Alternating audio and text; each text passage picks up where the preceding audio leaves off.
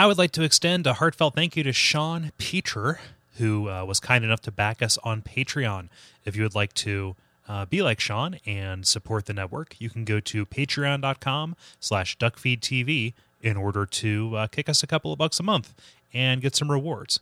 So once again, that is patreon.com/duckfeedtv. Some of our landings were desperate adventures. We are now prepared to meet the inevitable counterattacks with power and with confidence.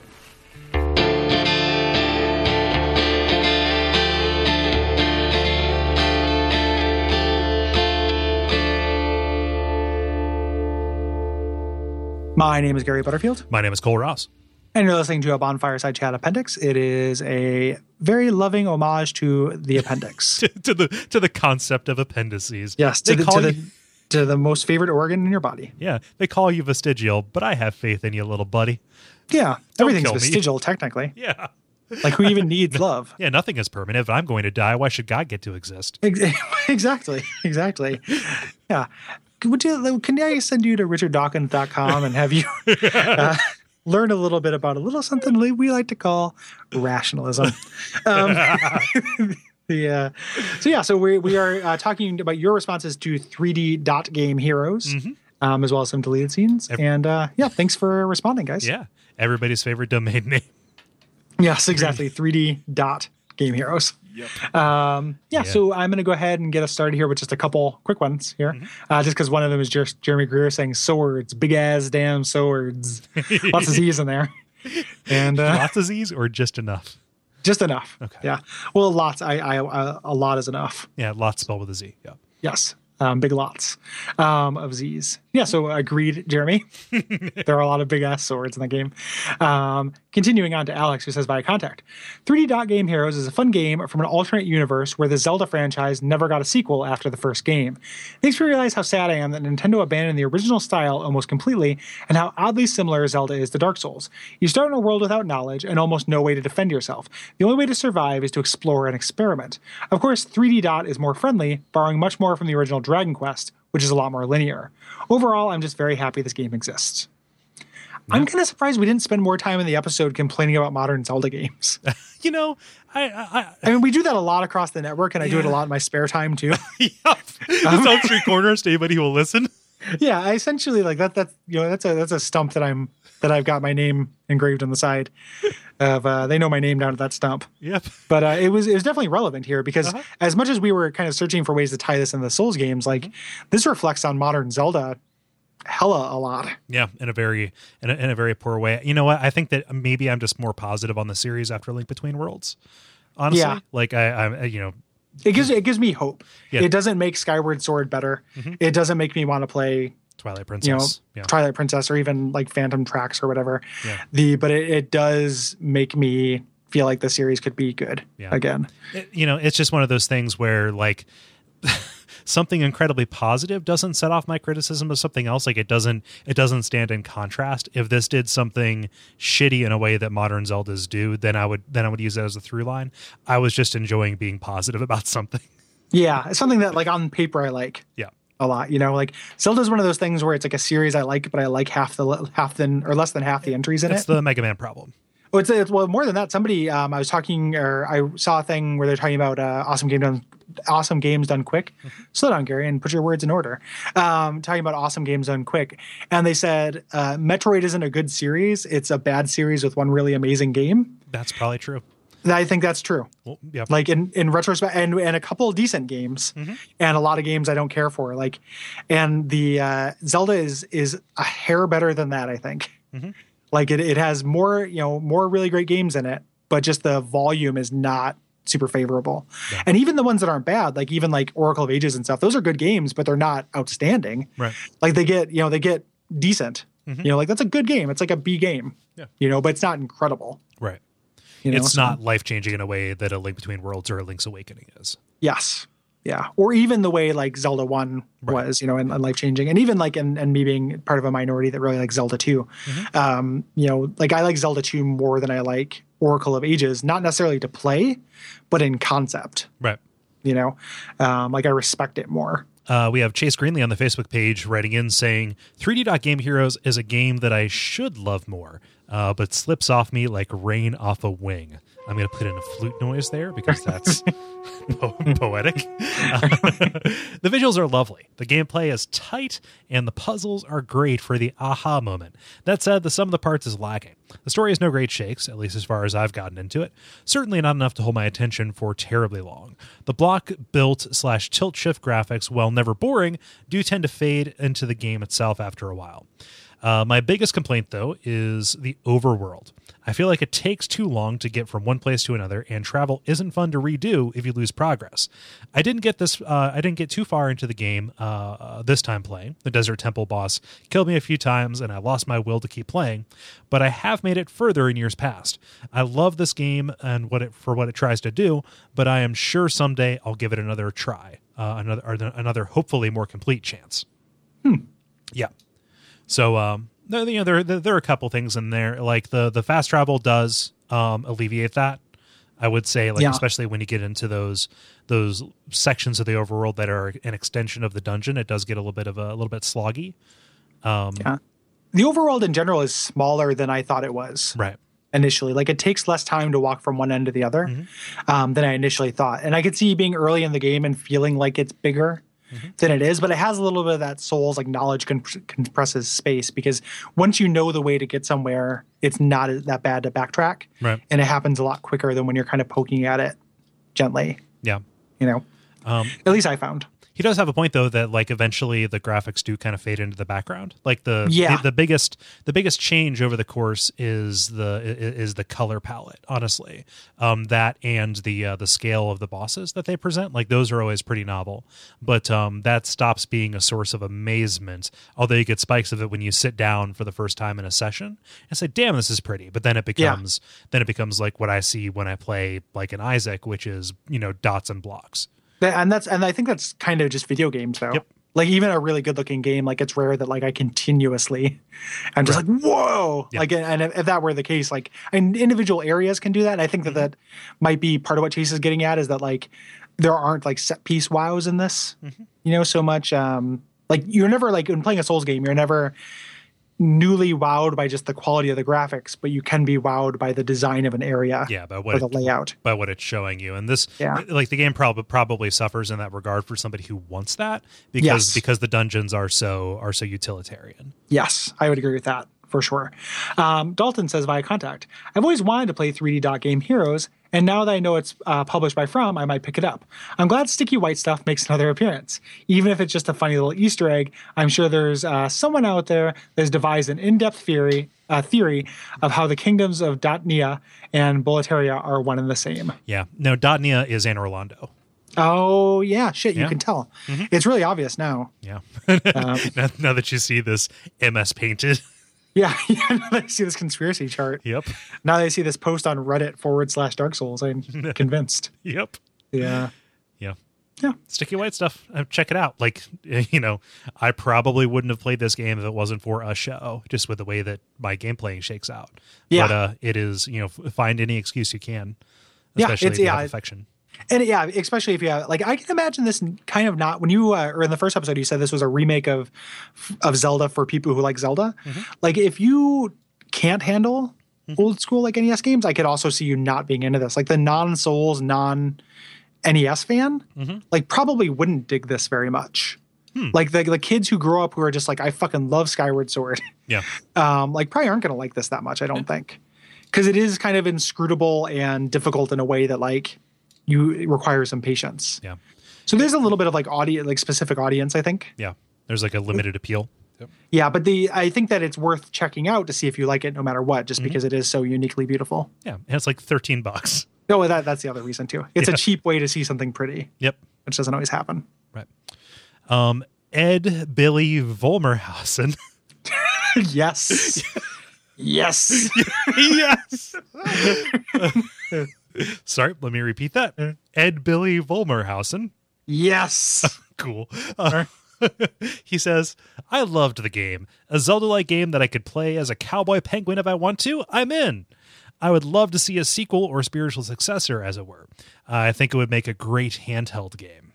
yeah, slap this bad boy on the Vita. Yeah, that would be amazing. Yeah, that would look, you know, and do like a remixed, you know, version, like a mm-hmm. a director's cut kind of thing.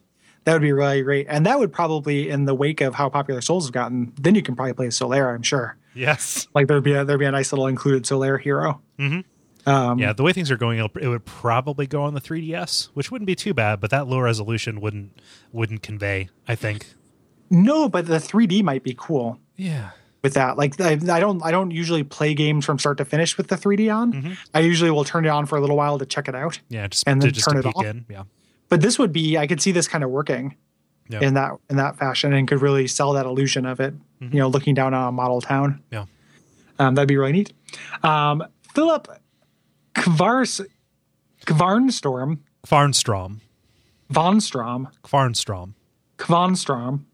Let us know if we're right. Kvarnstrom. There's the Q and a V. There's no U after the Q. It's difficult.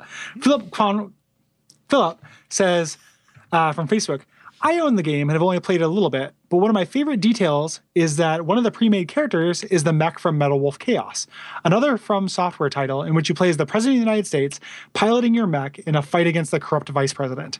And Metal Wolf Chaos is forever on my list of games that I'm planning to emulate that mm-hmm. I wish I could actually just buy. Yep. They did a speedrun of it at one of the AGDQs, and it's amazing. Mm-hmm. Fucking awesome. One of our many... you know, seasons, if we're looking to kill some time, we should probably do From Goes Nuts and just do Metal Wolf Chaos and Ninja Blade. Oh, sure. Yeah. Even more than just From Goes Nuts, I think that depending on how much time we have to kill between Bloodborne and Dark Souls 3, we probably will do another From Games mm-hmm. software. Other than when we do a spirit, we could probably do another season that was Kingsfield 1 and Shadow Tower mm-hmm. or Shadow Tower and Eternal Ring, you know? Mm-hmm. But it would be cool to do an one armored core game, see what else this company is known for. Yeah. You know, and Metal Gear Chaos will be Metal Wolf Chaos. I will be part of that. This is a complete aside. I needed something to play for the level, so I didn't just bring another Phoenix Wright game. Mm-hmm. So I popped in Metal Gear Rising: Revengeance. Dog, I've heard that's really good. It is so good. Oh my god! I've heard it's excellent. It is a platinum game. It's basically Bayonetta, except you are fighting a Metal Gear Ray and cutting it in half. I didn't believe it until I saw it with my own eyes. But dog. It's it's on my list of games I really want to play. Yeah. So it's on the short list, mm-hmm. so to speak, once I get kind of caught up with game homework. Speaking of which, and this is an aside because mm-hmm. we can do asides in appendix episodes, is The Evil Within worth $20? I bought it. I haven't played it yet though. Okay, because it's on sale right now, and I'm I'm interested in that, but it got really mixed reviews, and I wanted to talk to somebody who actually played it. Yeah, I haven't played it yet, again, because of game homework. Some of the changes we've made in the lineup might make it easier for me. I want to, what I want to do, I want to get a month ahead. That way I have time to burn. Mm. Otherwise, I can't feel good playing a non-assignment game. Yeah, it's a really specific problem that I also have. Yeah. That is... hard to be sympathetic about, but I understand regardless. Exactly. Not hard for me to be sympathetic. Yeah, but hard for everybody. It's a podcast problem, right? Yeah. So, but yeah, I like it. That is one of those ones. This was an inexplicably fruitful year for AAA horror between that and Alien Isolation, and I just haven't played either. I picked them both up on a sale when they were ridiculously cheap. I would say Evil Within probably is worth it just for curiosity, but that's with my priorities and also with my affection for Resident Evil 4, which this is very much in the vein of. Yeah, and I love Resident Evil 4. Yeah. So so I might be picking that up. Mm-hmm. So I'll take us into Just Fun, which is actually related to what we just said. These are just a couple of mildly related things because I saw this being a very slight appendix. Michael writes in via contact to give us a heads up, saying, I've been watching Salt and Sanctuary, but it wasn't until Vati posted this YouTube video that I realized how Souls-like it was. Any thoughts on this? I think a 2D Souls game sounds like a blast, and I love the idea that it will be on Vita and therefore portable. Yeah, I haven't watched this video in specifics, mm-hmm. Just because I learned about Salt and Sanctuary, but I didn't want to get, partly because of the problem we were just talking about, I didn't want to get a game boner for something that I felt I wasn't going to be able to really play when it came out. Like, I'm very much considering taking a year and like not playing anything new except for things that I, you know, except for Bloodborne and then like Project Eternity and fucking Tides of Numenera because I already bought them. But like just taking a year and just like, okay, I need to catch up because I've been having a lot of panicky mortality feelings about my Steam backlog and my media backlog in general that are making me uncomfortable. So that is the reason why I've not looked into this, even though I did think like, oh, you know, the fact that Vadi's covering this means we can probably do it for the show at some point and I'll probably like it. Yeah. So I watched that video. I had seen like maybe some glimpses of this on joystick or whatever. This game was sweet. Like I could totally see it being fodder for the show. It's beautiful. It is an absolutely gorgeous game. In a way that I didn't expect it to be. It's by the guys who did Dishwasher Samurai, that Xbox Live Arcade game. I don't know it. Yeah, it's another kind of like visually pleasing 2.5D sprite-based game. And this very much does appear to have Dark Souls atmosphere and pacing. So I'm excited about it. There's no release date for it. But yeah, I'm definitely going to check it out when it is convenient for me. For sure. Like I'm definitely interested in it. It may end up on the show. But just I'm going to die before I get to do everything I want to do in life. Yeah, I've been having that panic about like if only it didn't work. Yeah, and I go to school full time and don't work, and I still have that panic. It doesn't go away. Right. That panic will rise to fill the space that is made for it. Yep, it's goldfish panic. Yep. So just look forward to that if you ever achieve better work. There's no such thing as work-life balance. Nope. You know, you literally will never have like just, you know, mortality. Yeah. It's just a thing. Boy, I went from like being young and not being scared of dying, and now I'm like a middle-aged man and I'm super scared of dying in a way that kind of grosses me out in how generic it is. Like it's the kind of thing that everyone says will happen to you. And then I was like, well, not me. And then it did. And now I'm embarrassed. Yeah, but it's true. Like I'm just freaking like every once in a while, like I like stumbled across archive.org and I was looking through all those DOS games. I was like, man, there's a lot of DOS games look pretty cool. And then I found out that there's tons of old video game magazines and like weird D&D supplementals and stuff. And then, and I was like, how many fucking an alternate version of my life would be to like review every D&D module that ever came out. That would be a fun Tumblr project that I don't have time for. Another alternate version of I just keep thinking of like alternate long-term projects that I could be doing that I also would like to do. Yeah. That I just can't. Yeah. Like I've parted out like what I would need to get per article for Hexcrank, which I desperately still want to do.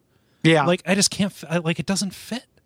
Yeah. Right? Like so if I like ran a Patreon, I'd have to be like a crazy number, like a crazy amount of like money per article to make that viable from like a per hour cost. It's just it's staggering. Yeah. And it's hard, man. And I've been running into that because we just had a situation here in Cincinnati where a bridge fucking collapsed, like right on top of a bunch of people, like you know, like an overpass kind of thing. So now whenever I drive under a fucking overpass, I think, is this it? Is this the day? Am I not going to be able to finish Revengeance? Yeah. Is this the day where God fucking stomps on me with concrete and rebar? Yeah. Yep. And prevents me from doing my Alone in the Dark article. Come on. Yeah, exactly. Yeah, it is a thing. It is a real terror that I have constantly that I should probably like talk to a therapist about or something, because it borders on paralyzing sometimes, where like I know that there's all this stuff I could be doing. However, the path of least resistance is to put on a YouTube and go through my 1000th Isaac run, you know, and just ends up just sucking away my life. Yeah. So before this gets too depressing, wrapping up this appropriately named Just Funnin' section with some more funnin'. Sean says via contact, I wholeheartedly align with your views on anime. Thank you. As a result, I just listened to your episodes about Berserk. Like it's something admirable. Sorry. Yeah, I know. Oh, we're closed off to a whole medium. Thank you. As a result, I just, and part of the anime thing, man, not to not get on this, but like, Jesus Christ, who has time? Like, I want to watch Justified. I don't have time to get into animes. Like, there are a lot of, there's no way. Anyway, he continues. As a result, I just listened to your episodes about Berserk to fill a podcast listening void. The images and concepts are interesting, but what really interested me is actually tangential discussion that came up during those episodes. What books, book series / film / whatever do you guys like that you do recommend to a Souls fan? I just finished the King Killer Chronicles, and I'm going to try out the Dark Tower, but I was curious about what books you might suggest to a fellow Souls fan. I know that it has no context for the normal show, but perhaps with the recent delay of Bloodborne, there might be an episode where this topic might be more appropriate. With this lull between Dark Souls 2 and Bloodborne, I'm looking for media to fill the Souls void. If you were to venture a wild guess, what elements of Berserk might fit into the theme and setting of Bloodborne? Considering Miyazaki plays homage to the series and the Souls games, is there anything in Berserk that you might think is suitable for the Bloodborne universe? Let's answer that last one first. Yeah, we'll break this down into a couple things. Yeah. So I think the fact that Bloodborne is more explicitly horror-based is going to make it more fertile of a ground for him to kind of like crib, especially some of the imagery from that. Like I'm expecting to see some cataclysm stuff. Yeah. I'm expecting to see some real horrific tableaus.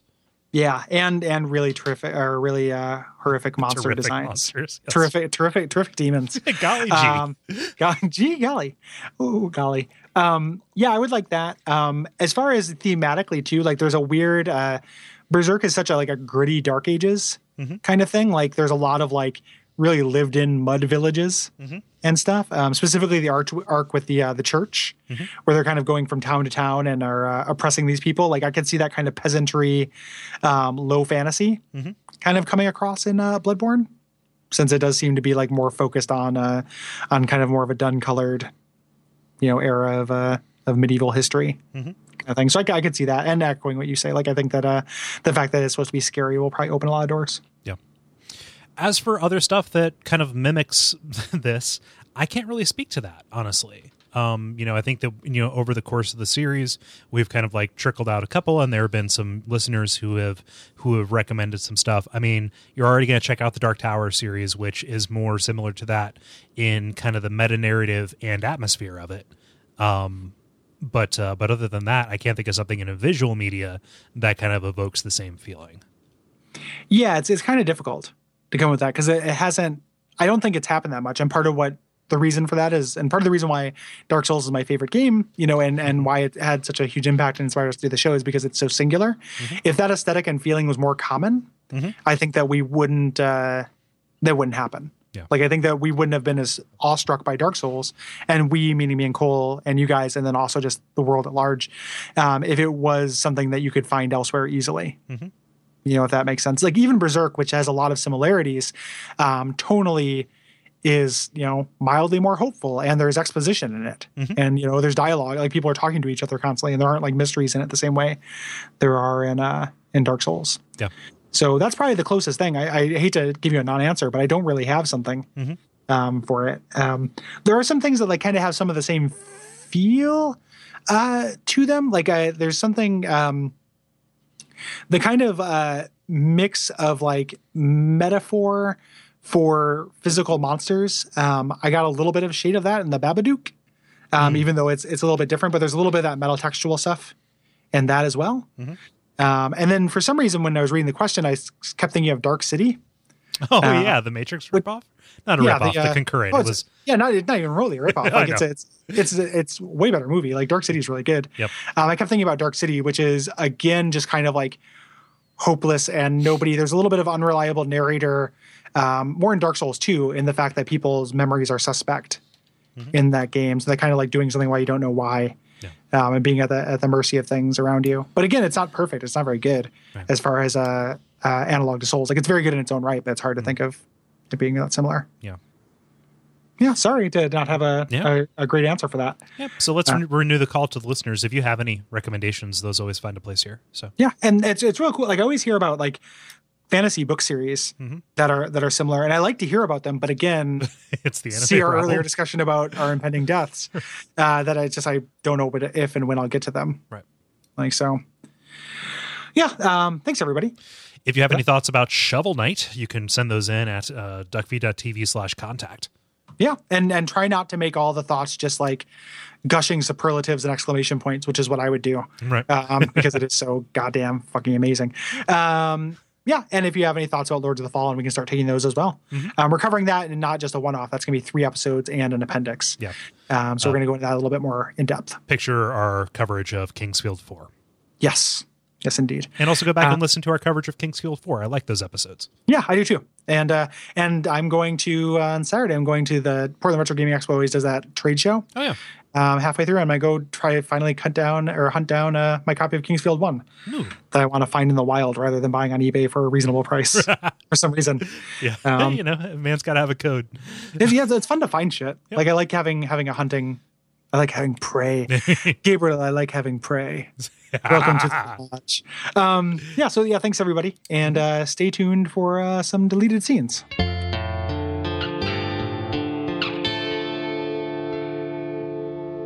Hello. Hello. Hey, bud. Yo, what up? What up? Man. How's your dick hanging? My dick hanging good. Hanging good? Yeah, yeah. Hanging 10 centimeters.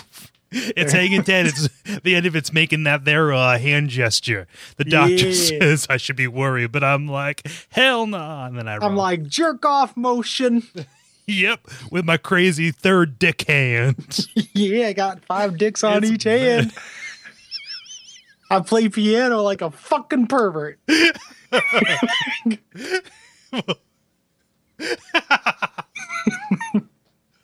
sorry. I'm just imagining the monster that we created, just like looking in the mirror like it's a music video while they're like running his hand down it, except leaving like trails. I'm imagining getting to the end of the movie and he's like holding the artifact and he's like, you know, I will take the heart of doom and plunge it into the casket of unending winter. And then somebody's like, quick, I got to think of something. And then the heroine of the story like unzips her blouse and he gets finger erections and has to drop the heart of doom. but it splatters against the ground because he can't do anything when he's turned on. Yeah. His hands become like action figure. Oh man, I'm getting blue wrists. Yeah. Like, carpal tunnel is what they call that. I like the idea of you know, kind of like whenever somebody's hanging dramatically from a cliff, like one finger goes and the other finger goes. Yeah, him holding just it, like, boing. Think about baseball. Think about my mom. My mother's mortality. My mother's mortality. Damn it. Yeah, no, we're all going to die someday. We're all going to die someday. Bruce Valanche.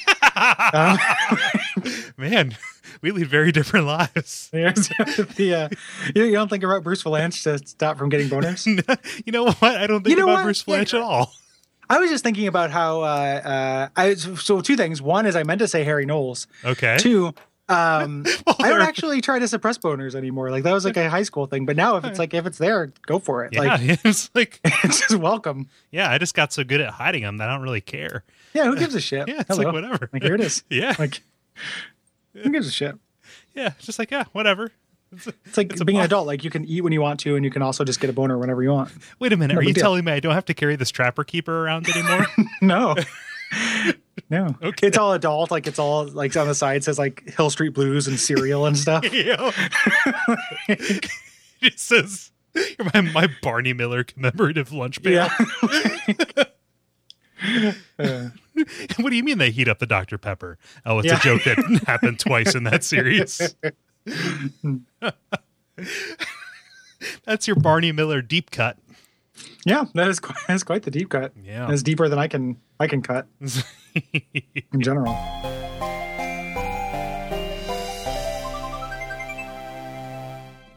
Sorry, I'm sleepy. It's been a long week. It's all right. You guys found a house? Yeah. Cool. Yeah, it's kind of awesome. It's a real great little story. Like we were going back and forth between 2 houses. It's difficult because between the 2 of us, we have 6 animals. Yep. 6. So count them, 6. There was a lady who would have us, and the house was big and relatively cheap, but there were all these kind of like red flag signs with her. There were like 2 things that were downsides. One, it was kind of in an unhip, out of the way neighborhood, like just super residential. And like, I don't drive. So it'd be like, you know, minimum to get somewhere to like get to a restaurant or a coffee shop or something like that. It'd be like a 15, 20 minute walk, which isn't that long, but like, I'm not used to that. I'm a city boy. I don't drive. And then the landlady was like all kinds of red flags. Like she was like, yeah, you know, did I already tell you this? No, I don't think so. Anyway, where she was like, one, like she had to get the house like up to code in all these different ways, and she just kind of hired her brother to do it. So like both the times we went and checked out the house, there was this like scummy carny looking dude like smoking out back, like, and I was like, that seems, you know, but I mean, you know, I'm not trying to be like classist or anything like that. Like just like, and what business do I have being classist? Like I make, you know, like $1 a year, but the you know, so I was just kind of like looking at that dude and just like, ah, yeah, I don't know. And then she was like, yeah, you know, and I was thinking about, you know, having you guys move in and then we'd finish remodeling the kitchen. Like, while you're there, we won't be a bother or anything. And I'm like, that's, you know, that's very much the definition of a bother. Like spending a month remodeling our kitchen where we eat and prepare food and like our house full of animals and stuff just as we're trying to unpack. And then she said, like, well, you know how, like, because it had this really insanely huge yard. And she's like, you know how people will sometimes, like, rent out a driveway or rent out, like, a backyard for, like, RVs and stuff? I was thinking about doing that with this. And then, like, it would have benefit you guys because the money would go back into the house. And I was like, nope. That double doesn't benefit us. Like, triple doesn't benefit us. Like, one, we lose the use of our yard. Three, we got two, we got randos. Three, like, then it goes back into the house, which means more disruption. Like, and then we pushed back on that. And she's like, no, I could see that your point. But I was like, this, I don't like her very much. You know, she was nice, but I was just kind of like put off. And then we went to a house that was kind of like batting outside of our, like punching outside of our weight class. Like it's a little nicer and more expensive than, it was like at the top end of our range. But I really liked the house. And the lady was really, really nice. Like sat us down and you know, gave us coffee and stuff and talked to us for like an hour. And she's like really cool. And then she called because she was nervous about money because me and Elizabeth don't make very much money. And rather than being like, Elizabeth was like, well, you know, she's kind of right. Like it is a little bit expensive. Maybe I can get my dad to like sign on as a guarantor or something like that. She was like, well, what if, you know, like what if I drop the rent like $100? Which like that doesn't happen. This is a super competitive housing market in Portland right now. That's just crazy. And it makes it like just literally a pittance more than the other place, but it is like twice as nice. And the landlady like could be my aunt. Like she's amazing. Like I was like, she's really, really nice. And then it's in like really desirable area. Like, you know, 2 blocks away from like all kinds of amazing shit. And so it just kind of worked out in a weird, like, just like, oh, okay. Like we were going back and forth and like, it was me and Elizabeth are both on month to month leases, but hers ends in May. Right. So like she had a deadline and I didn't, and I felt bad. Like I would rather just waited for a third thing. And she's like, I got all these dogs. Like I can't do it. And then this lady is just like, and when we were talking to her, she was like, she was talking to her friends and all of her friends were like, no, that's crazy. Don't rent to them. But then she had one friend who was like her kind of like hippy dippy friend who was like, yeah, you know, but, you remember when you were young and like just kind of needed a break.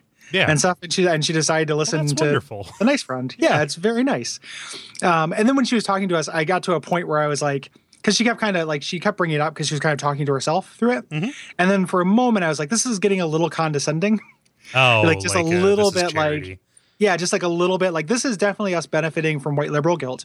That's 100% the case. However, it's not like we're living out of a box, right? Like I live in a place and pay my rent now and have since I was 18, you know, like it's not like I can't, you know, I don't actually need charity. You're like, so, you're just on the margin. Like, Like, I just don't make very much money. Like, and this was, even if she had not done that, I think we could have afforded it just fine, or we wouldn't have like, you know, applied for the apartment. Like we would have been fine. It's just a little easier. Right.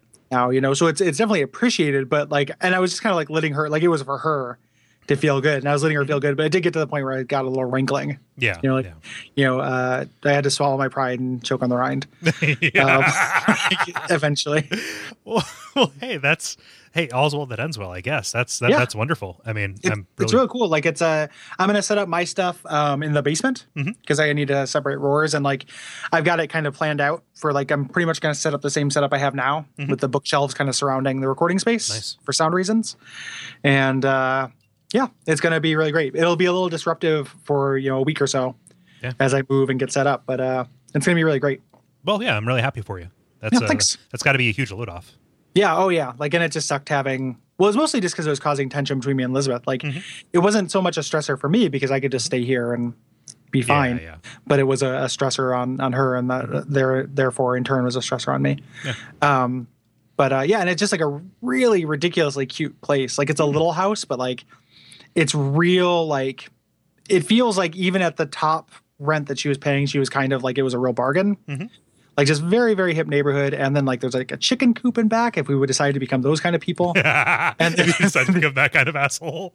Yeah, exactly. If we decide to become that kind of classic Portland, you know, like, we have hens. And then there's, like, I don't know, it's very nice. So. Well, that's great. Yeah, it's gonna be super cool. I'm looking forward to it. And then the move-in date, the other place with the other lady who was not finished with renovating, like was trying to get us to move in a lot sooner. Yeah. Oh, it's gonna be such a great benefit for you. Like, yeah. You know, I'm gonna. There people are gonna stay in your backyard. They're probably gonna jimmy the lock on your window, and I'm gonna use the proceeds to build some equity on my house that you're renting from me. Yeah, exactly. That I'm going to sell in like 3 years, or like whenever you leave, or whenever I decide to kick you out. Yeah. There's gonna be guys in t-shirts with pictures of cars on them at your house, like knocking on your door at 8 a.m. Yep. Hope you're cool with that. You know. So this lady is way better. Yeah, I like her a lot. Awesome. So yeah, it's very good news.